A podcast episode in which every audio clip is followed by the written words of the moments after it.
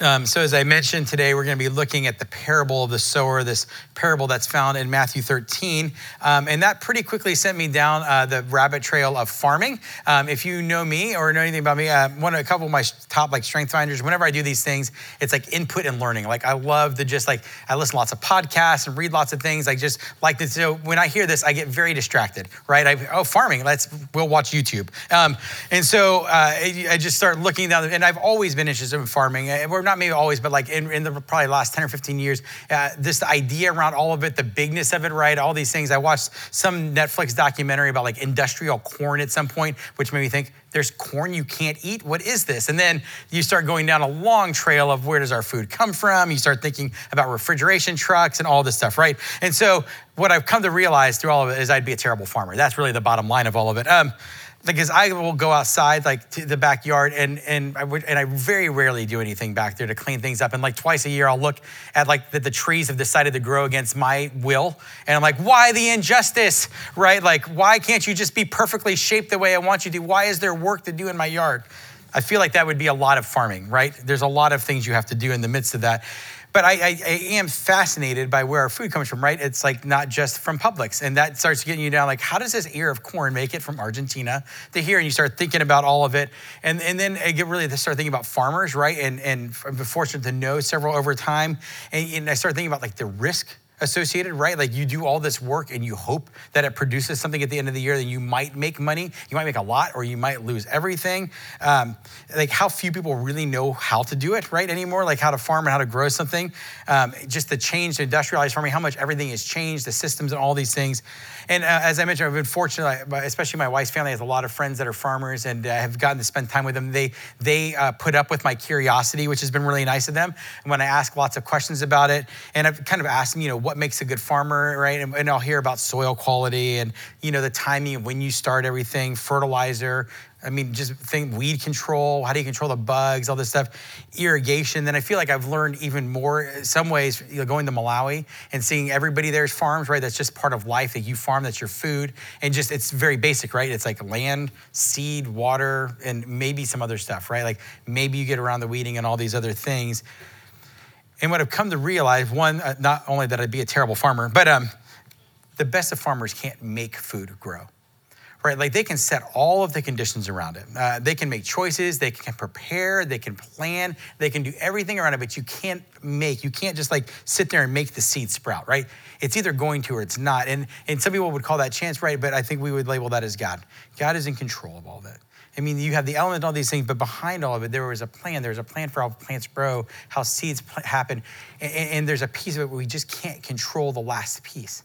It's going to happen or it's not. We can do everything around the, and I realized not only would it, all the rest of it be very difficult for me in farming, but I like control a lot. And I think it would be very, very hard for me to give that up and to just trust, right? To do all this work and then just kind of have to sit back and wait and to trust that it's happening because because I like to plan, I like to control, I like to set all the variables right, I like to pick the environments and all these things. But you really have to sit and know God and be comfortable and, and, and, and waiting and trusting in the midst of that. About the closest thing that I've able, been able to compare that, that idea of farming to in my own life is with kids, right? Like you can't control the outcome. You can do all the planning, you can invest, you can pray, uh, you, you can teach lessons, but at the end of the day, uh, they are their own person. And, and that's where you have to trust God, and it's hard. Uh, we're starting a new series today. We're talking about the kingdom parables. We're going to be looking at Matthew 13, these different images that Jesus has given us of his kingdom. And, and we're starting to do this. And we've been talking a lot about uh, the kingdom of God it's been a very interesting topic over these last couple of years, and it's come up time and again because I think that word um, in, in, itself can be a little bit loaded, right? When you start thinking of kingdom, you can get really quick in the politics or in the power or in the structures and all these things. But I think at the heart of it, because Jesus talks a lot about his kingdom coming, and we want to be faithful to that. And, and, and the idea of this kingdom that's coming is the reign of Christ. It's the perfect reign of God, the perfect way of living, that all tears will be gone, that all justice will be restored, that all love will be ordered properly, that all the laws work. Everything will come under the reign of Christ. Everything will work in the way it was supposed to, and it will be perfection. It'll be the way it was in the beginning, back before the fall, when all was ordered right the new kingdom will look like that. And we have an opportunity to either step into it now, like it's coming someday, and we can wait for it, or we can start to align our lives now to look more and love like more like that. We've learned that in this kingdom that there's a new citizenship that happens, that there's a citizenship that comes alongside that's more than just what's on your driver's license as your country of origin, that there's a new citizenship that you take place in into this new kingdom, that we're called to be a new showcase people of God, to live more and to love more like him, to invite people in, to serve and to do all these different things, to be a part of his work we spent a lot of time and we will continue looking back at the Old Testament that there was the original showcase people as God set his people aside. The idea behind it was that they would look more and love more and that they would so live that the world would be so attracted. They'd want to be a part of what God was doing, that they'd be invited in and they go up and down, they in and out, they forget, and all these things. And so much of what they wanted was a kingdom of power. They wanted a new structure. They wanted things to be ordered properly there and we get into the New Testament where they're still where they're still wanting that, right? They still have this idea that Jesus is going to come, that there'll be a new king over all of it. But yet he lays out a new kingdom that looks very different. It's a kingdom of love by serving. It's a kingdom where he lays down his life as a servant of all this kingdom that looks so different, yet it is a kingdom that will last forever. And we're invited into aligning our lives so to look like that now, to look more and to love more like him. And so this first parable that we come to today in Matthew 13 talks about how this kingdom will grow and what it takes for this new way of living to take root and to flourish. Um, I think it's helpful to kind of have a, a, definition of parables to work around as we move through this.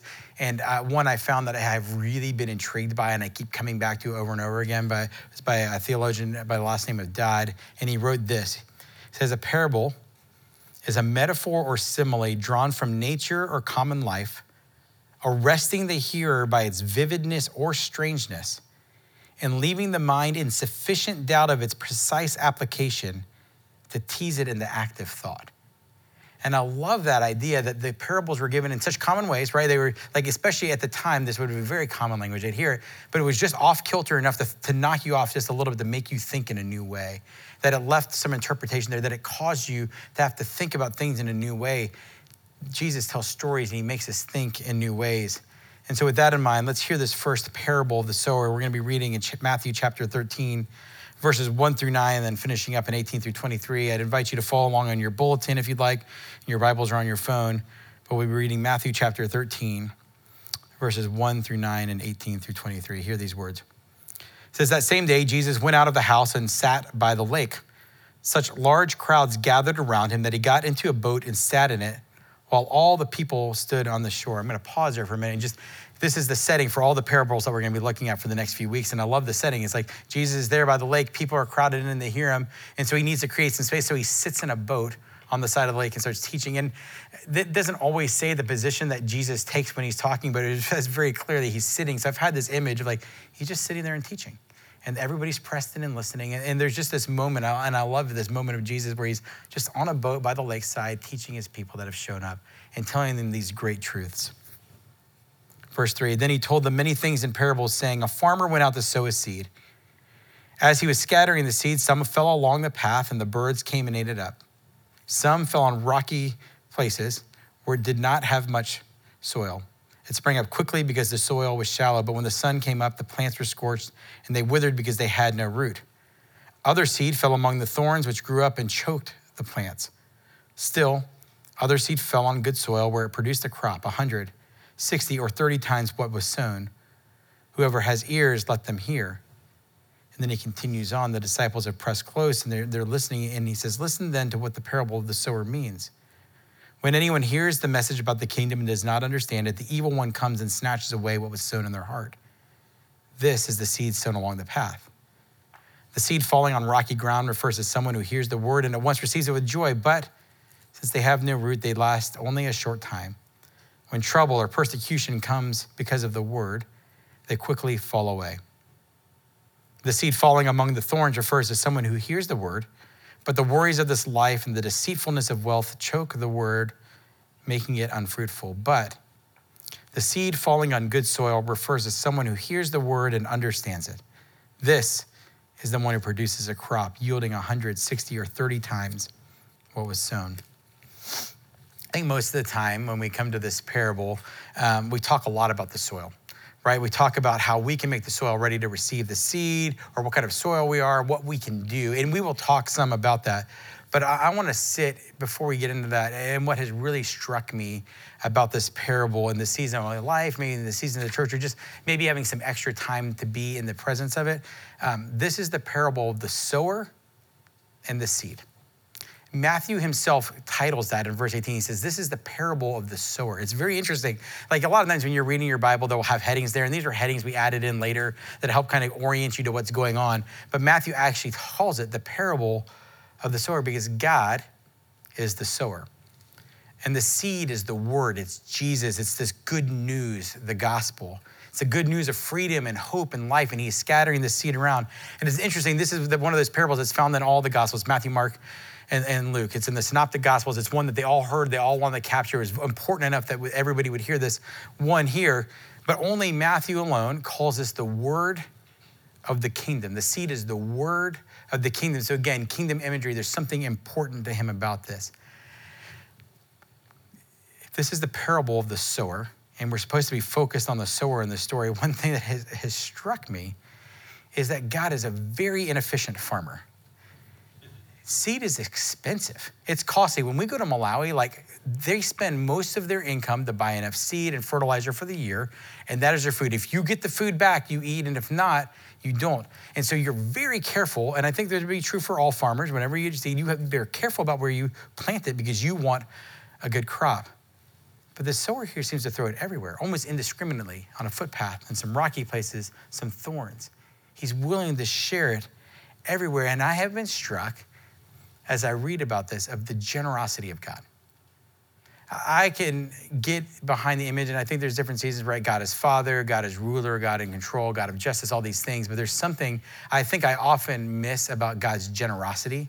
Uh, even it seems like that should be so basic, right? When we think about Jesus and the gift of all that, but but just the overflow of the generosity of God, and to think about His willingness, knowing that it's not going to take root, He knows, and yet He continues to plant the seed everywhere. If you were to go by math in this, three out of the four seeds produce nothing or produce it only for a short time. Three quarters, 75% failure rate. Try to put that on your quarterly report at your next business meeting, right? Yay, 75% failure. No, that doesn't fly very well, but God knows and He keeps doing about that. The sower keeps spreading the seed. And I found this quote that I thought helped me so much when I was trying to focus on that by, by a theologian by the name of Keener. He says this as different as the four soils are, they all hold two things in common seeds and the sower. The sower sows the same seeds in all four soils with equal toil, equal hope, and equal generosity. The sower does sow without evaluation of the soil's quality or potential. There is no soil left unsown. No ground is declared undeserving of the sower's seeds. This is not about the quality of dirt, it's about the quality of God the divine sower. We, we want to judge what kind of dirt we are. God simply wants to sow his life in ours. No life, no person, no soil is left unsown. And that line has hit me over and over as I've read it. It is about the quality of God. It is not a parable about the quality of the soil, though we will talk about that. It is about the quality of God and his nature and his character. And thankfully, this parable is about his faithfulness and not about farming or soil quality or how things work in this world. In, in the sower's world, wastefulness gives way to hope, inefficiency to love, and profitability to generosity. Every part of our life has been sown with the seeds of God, and you know what happens to seeds. Uh, an apple seed becomes apples, an orange seed becomes orange, and a God seed becomes God. There's this idea of it's the right seed in the right soil, the right thing is produced in the midst of it, because this is God's good news to share. This is His gospel. This is His hope, and this harvest is His. And we need to seat firmly in that because I am struck again. This is God's kingdom. It's His good news, and it is His desire and His power and His choice to grow. It is not something we have to control or worry about. That is God's to do. And I often want to hold on to it so tightly right? I, I want to control the outcomes of it so much, whether that's in my personal life, the life of church, and the things that I do. I want to see results or force results or make sure the environment is perfect and everything. And there's parts of that that are so good to do, right? To make sure that you're doing the right work. But I also need to be reminded that this is ultimately God in control. God is control of all of it. And He knows, He knows that three quarters of the seeds may not take full root. And He knows the work that's going to happen and He knows the end. And it is super helpful for people like me that can maybe get a God complex from time to time, right? To be reminded that it is God. And it is God alone who is doing this, that we have parts to play in it. We need to rest in Him. And I, and I need that reminder of this thing that God has always known uh, that this good soil produces such a good crop that it is just magnified, right? It overcomes all of the ones. It continues to grow. Disciples continue to be made, even though all these other ones don't take full root and don't produce the crop. The ones that do produce such an incredible crop that happens. And I need that reminder because my life has been a seed sowing life, right? Whether that's on Young Life staff or working with cognitively disabled teenagers and not really knowing if the seed is taking place or sharing it with neighbors and friends. And you do this all the time, right? You invite people, you tell them, and it doesn't take root, or you don't see it, or you see it change someone in your family for a while and it goes away. And the reminder that there is hope behind it because when it hits the good soil, and whether that's the timing of life or whether that's just the mystery of God or whatever is happening, the crop that is produced is so amazing. It is so full, it is so rich that it all overcomes that. And as we are all tasked with sharing that good news, we need to be reminded that it's God's, that though a lot won't take root, some of it will, and it will change the world. And there is a plan through it. Uh, one of my um, favorite theologians and professors, I'm so grateful that I had a short time to be with him. His name's Dale Bruner, and he wrote this. He said, Jesus' word brings into this world the otherworldly power of the coming kingdom of God. So, as a consequence of that word's powerful coming, everything else that the parables want to teach us naturally follows. Namely, that it is our responsibility to understand this word, that it's our mission to bring this world with a patient urgency to, to the church and the world, and that it is our privilege to wait expectantly, confidently, and joyfully for the final victory of this word's promises.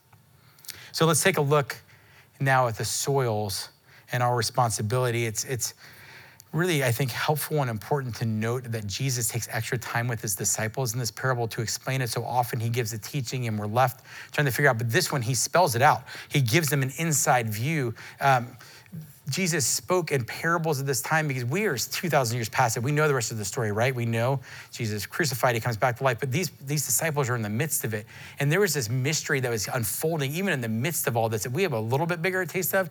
And he was sharing with them some incredible truths that they couldn't even wrap their head around with things that they, even the prophets of old, Moses and Elijah, these people that sat so close with God, things that they didn't even know yet. Jesus is sharing with his disciples. And, and he was making it available to them at this time. And, and, and there's just this idea, I think, as I'm reading it, that the disciples were the ones who were pressed so close to him that they got the benefit of hearing this extra teaching, this explaining that was in it. And, and I've kind of kept that with me through all of it this idea of pressing close to Jesus, that there's something that happens when we press that close to him has conjured the image of the woman who was bleeding and she just knew that if she could just press close and touch to him in that crowd that she'd be healed. It's one of my favorite stories that she just she, she could just get there. Things would change and it seems like the disciples have that same urgency where if they would just press close maybe some part of them would be healed as well. There'd be some wisdom and part of them so they come close. And i think another thing that's important to remember as we hear the soils is that this is written to us this is written to you and I as Christ followers, as church people, as folks that are investigating Him. This is not an us versus them. This isn't talking about soils of like, oh, those people over there. This is you and I. This, all of these soils are here. And, and there are seasons in our life that we may have been in this. This is us, and we need to listen to this for us and to really evaluate in our own lives where are we in that process? Who are we? What does the soil look like? Because this is written for us as His followers to hear. So there's something important here. Four kinds of soils.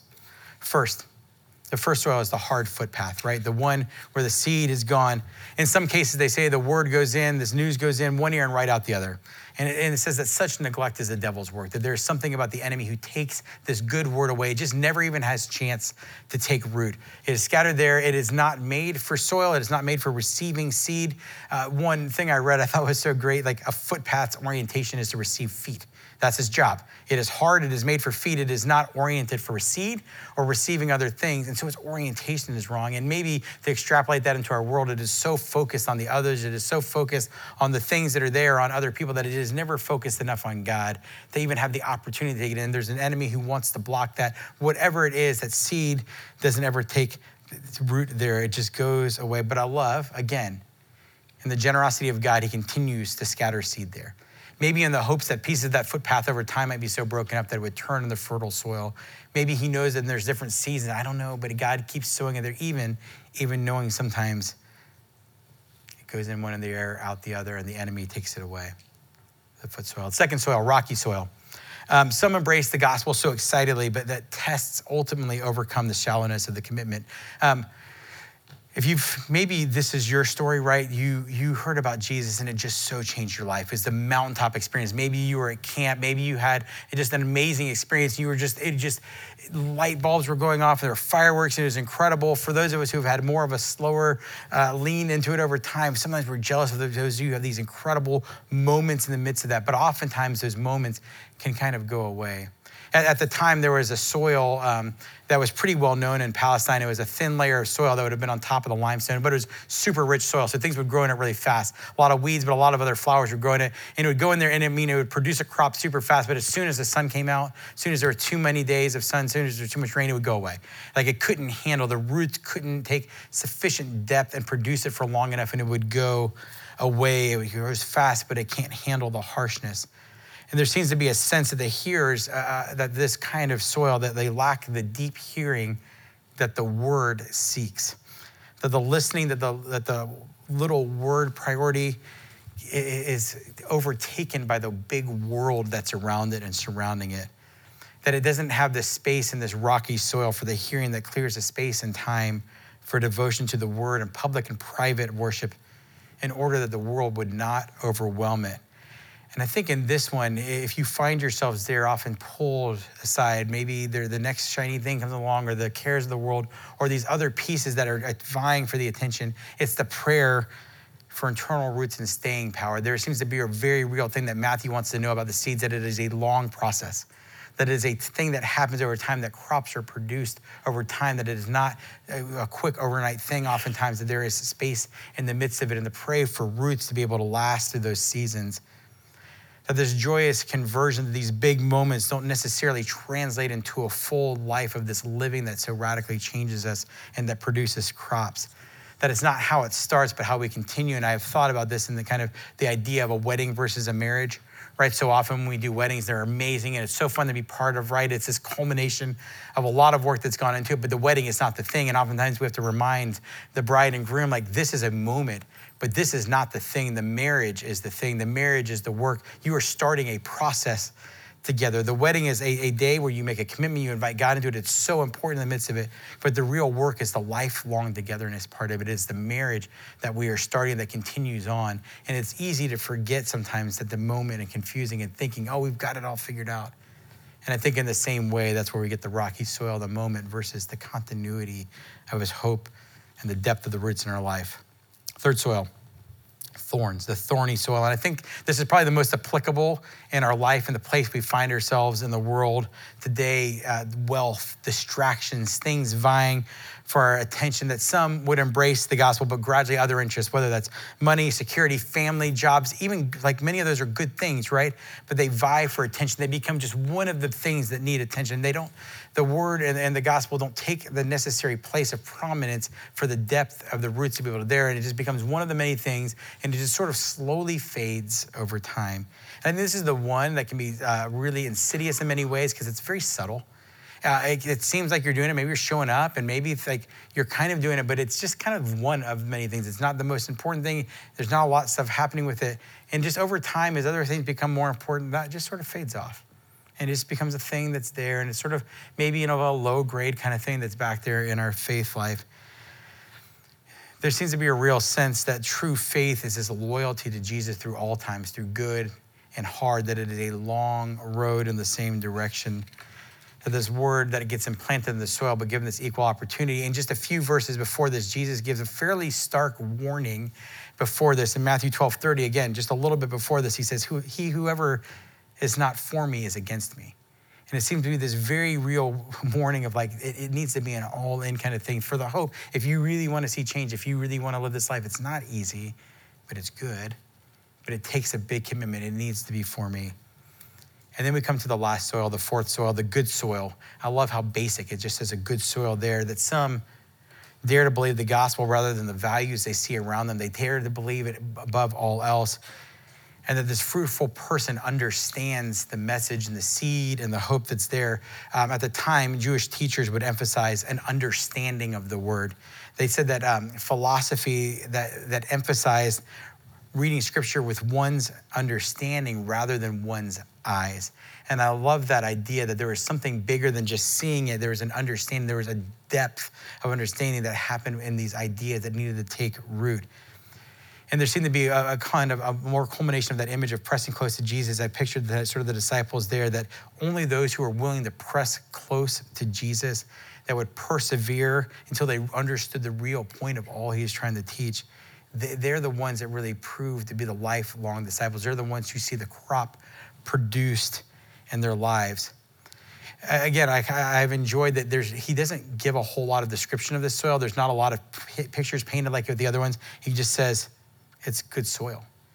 It says that the seed enters that soil, that there's a receiving, that there's an understanding, that there's a gripping of the seed into the soil, and that all the rest of it then is, is God's work in the midst of that. I think sometimes we kind of can be in, in a danger when we talk about that, like well, if, if, you know, if the seed just goes in, then that just must mean my life should be perfect, right? If I'm a good follower of Jesus, then life should be great. Everything should just work out. All the old stuff should go away. And that means if anything bad happens, that's a sign that I'm not doing something right or that maybe God isn't really in my life. I think we can get that twisted up in our head so much. Our actions matter, you know, all these things. And yet, throughout time, there is the reality of uh, the consequences of sin in our life. There's a reality that this is a hard life, that things will happen in the midst of it. And I so appreciate John Calvin, one of the great theologians of all time, right? He, uh, the, one of the church fathers, wrote this hundreds of years ago. He said, This doesn't mean that followers are perfectly free from the remains of sin, but they're happily freed from the reign of it. Those who have the seal so, seed so planted so deeply within, they're not free from the remains of it, but they're freed from the reign of it. There's something that changes in the lives of those that are producing good crops. So these things can happen. There is a steadfastness in the midst of it. It no longer is the thing that takes over them. The verb that's used at the end of this talks about bearing fruit. Edidu is the word here. It's an imperfect verb stressing continuing, regular, normal action. That, the, that this soil that regularly produces good crop lets seed in, produces crop. Let's seed in, it goes out. It's an ongoing thing that happens. They create space for the seed to do what seed does. And Matthew, he's very concerned with this. He's very concerned with understanding. He talks about understanding a lot. He wants to make sure we understand the good news, we understand the word that's here. And I think that can come, uh, come across as a little bit passive at times, right? But I think when I hear understand, I think of cognitive knowledge. I think if I understand, I, it's enough for me to be able to put it in my head and maybe bring it back out again. Um, but there seems to be for Matthew a, a, depth of this word for understanding that's there. And honestly, it sort of blew my mind. Whenever you take words that we have that you just use all the time and you hear, like, I remember the first time hearing recreation was recreation. You're like, right? Um, maybe your mind was just blown. You're welcome. Um, but for Matthew, same thing. Understand is understand, stand under. And there seems to be this real idea for him that understanding this good news is to stand under the reign of Christ, to stand under the teaching of Christ, to stand under the word that he has, to let the word soak in, to be so close to him that it will change and shape our life. And it ends with these action words, these verbs. It says, This crop, this soil bears fruit and does things. That hearing comes fruit first, that understanding comes next as we stand under that teaching and that the doing of fruit bearing happens naturally. And it seems that the key for understanding all of this parable happens in the last words. It ends with, let the person who has ears to hear listen. And I think I've heard that as just like a nice flourish at the end, like, all ye who hear, hear, right? Um, but it seems to be this, uh, if you hear that at the end and kind of go back and read through what he's saying, it seems to be a very big key for deciphering what he hopes for in the parable's vocabulary. That listening to Jesus' words is the key to our life, that our ears are the soil of our life, that ears attentively devoted to the word of Jesus are good soil and that ears distracted, that are inattentive, that are casual or diffused in concentration, are the several unfruitful soils. So it seems that the key attitude in life, both spiritually and socially, is this idea of active listening. That right listening, right hearing, is the catalyst for right doing. Just as soil's primary task is passive and its task is receptive, so disciples are to first of all be receivers, to be hearers of the word, to take in the good news. And then faithful listeners to God's word becomes fruitful servants of God's world. Um, I've been pretty good. Um, I feel like in the midst of football season of not talking about football very often. I'm a Gator fan. No jorts. I know it's confusing. Um, and I kind of keep it on the low because I know not everybody likes football, and some of you like football a lot. And on both sides, I'm going to disappoint you because we're going to talk about football for a minute. Um, because I was watching a game a couple weeks ago, and I kept noticing my team, which fumbled a ball a lot. Chad, you get a new football for student ministry. You're welcome. It's really grippy. Um, but I kept noticing they were dropping the ball. So I was asking a friend of mine who's like, his son plays football. And then another guy here who's a, a coach at one of our high schools, like, what's going on? Like, why is it some guys never drop the ball and some do? And I, and I realized, you know, you watch them and when they catch the ball, oftentimes they go one handed. And I started paying attention, especially this weekend after listening to it. And like a lot of people, they're, you know, that don't know what they're doing, like myself, you sort of hold it like this and the ball gets hit out really easy. It just falls out. Like you just, can't find the ball. The good players, like what they teach them to do is to take it like point to point and they push it into their arms and their biceps are very large and strong, right? And so they hold the ball very tightly when they're running and it's really tough to knock out, but it's not impossible. But like right before they get hit, they're taught to hold it with two hands and you see a running back doing that in the middle or like right before they're about to get hit, because it is almost impossible, especially with these dudes, like to get it pulled out of their arms and they've got two hands around it. Like, and they teach that and they have to practice it over and over because it doesn't come naturally, right? When you want to run fast, you're going to hold on to something sort of off to the side. It is not a normal thing to do. So you really have to practice. And it kept me thinking about this soil and our responsibility in the midst of it because it seems that the rocky soil and the thorny soil are doing a one handed hold, right?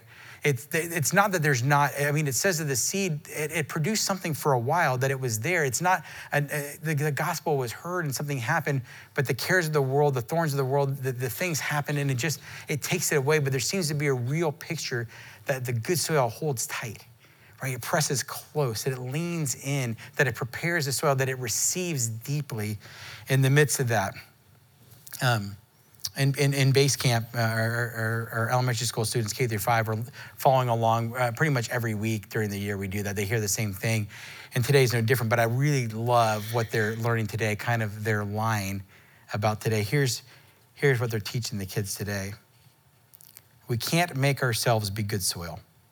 We can only be good soil when we invite Jesus in and ask him to prepare our hearts. In the Psalms, King David prayed and asked God to give him a new, clean heart. And we can do the same thing. God always answers that prayer when we ask. The Bible says that he can change even a heart that is as hard as stone, or in this case, a hard path. I love that. I love that our kids are hearing that, right? That they're hearing that hope, that there's hope for them. When we ask God for a clean heart, a new heart, that he can remove the hardness that's there and that they're seated firmly in the idea that God is the sower and that it is his seed.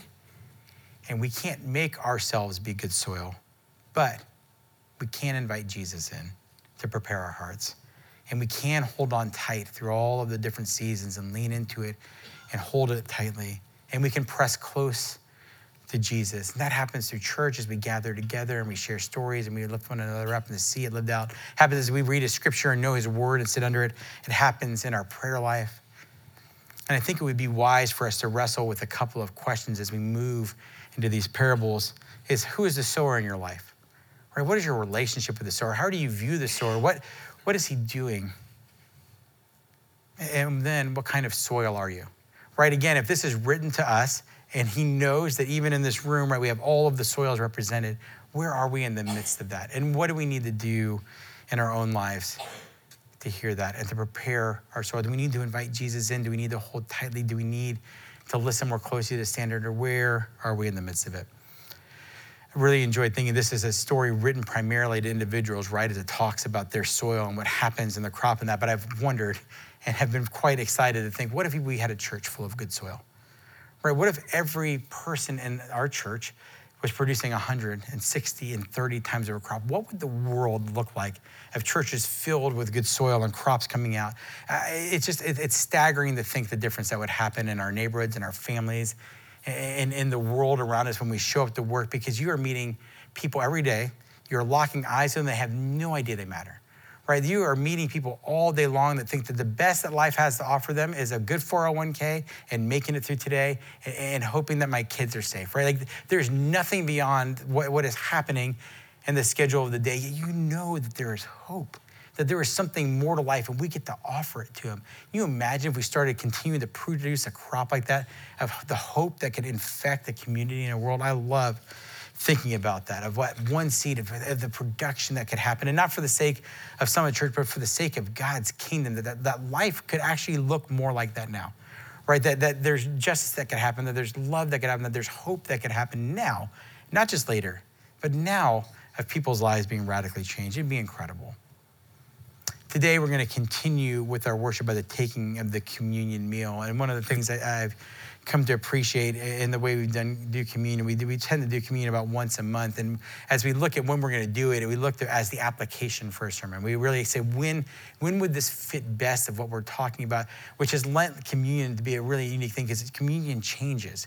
Communion is this very set thing. It is bread and wine, bread and juice. It is a thing we do. We do it the same way every time, but it has a different meaning every time depending on how we come to it. And today is no different because today, it's a very much of a pressing near to Jesus, right? There's proximity that happens in the midst of the communion meal. You have to get up and walk to a table, a table represented by Jesus and his life and his love that's there. There's a, pressing close to other believers that are there that are serving you. There is a grasping with two hands, right? The communion elements are being held tightly as we take the bread and as we dip it, as we place it in, there's a grasping of tightness that we're holding on tightly to that seed and that hope and then there's a very real thing about the depth of which that nourishment goes in our body, right? When I picture seed going deeply into soil, it doesn't get any deeper in our lives than the ingestion of food, right? Of bread, of juice, of, of actually going deep within us, and that is the hope we have.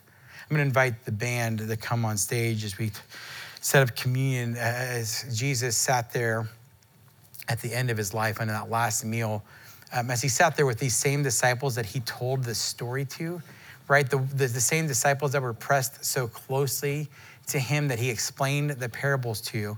He knew that it was coming. He knew the end was coming. And he knew a new kingdom was coming, and they still had no idea.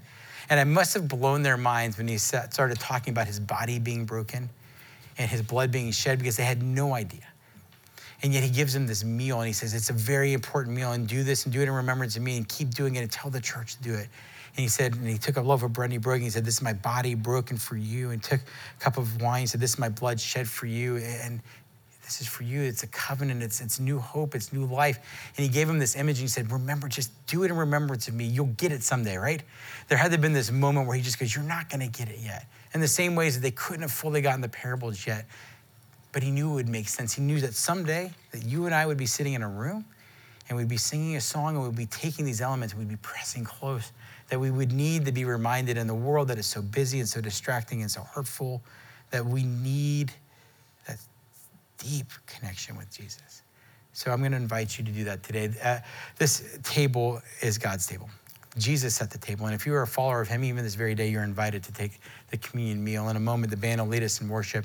And as you're ready, you'll come forward to one of the three stations. The one to my right and your left is a gluten free option Uh, you'll go forward, there'll be people serving there, and you'll take a piece of bread or a cracker, and they'll say, The body of Christ broken for you. And you'll take that element, and you'll dip it into the juice, and they'll say, The blood of Christ shed for you. And you can partake of that element there, and then return to your seat and continue in worship. And they'll tell you these things because they are true. Jesus really did come. He really did live a perfect life. He really did give it for you, and He really came back to life and offers us life. And He really does want to produce good crops through you. So as you're prepared, I invite you to come forward.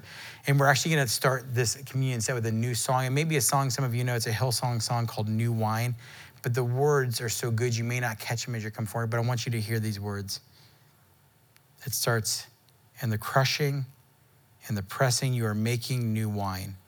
In the soil, I now surrender. You are breaking new ground. So I yield to you and to your careful hand.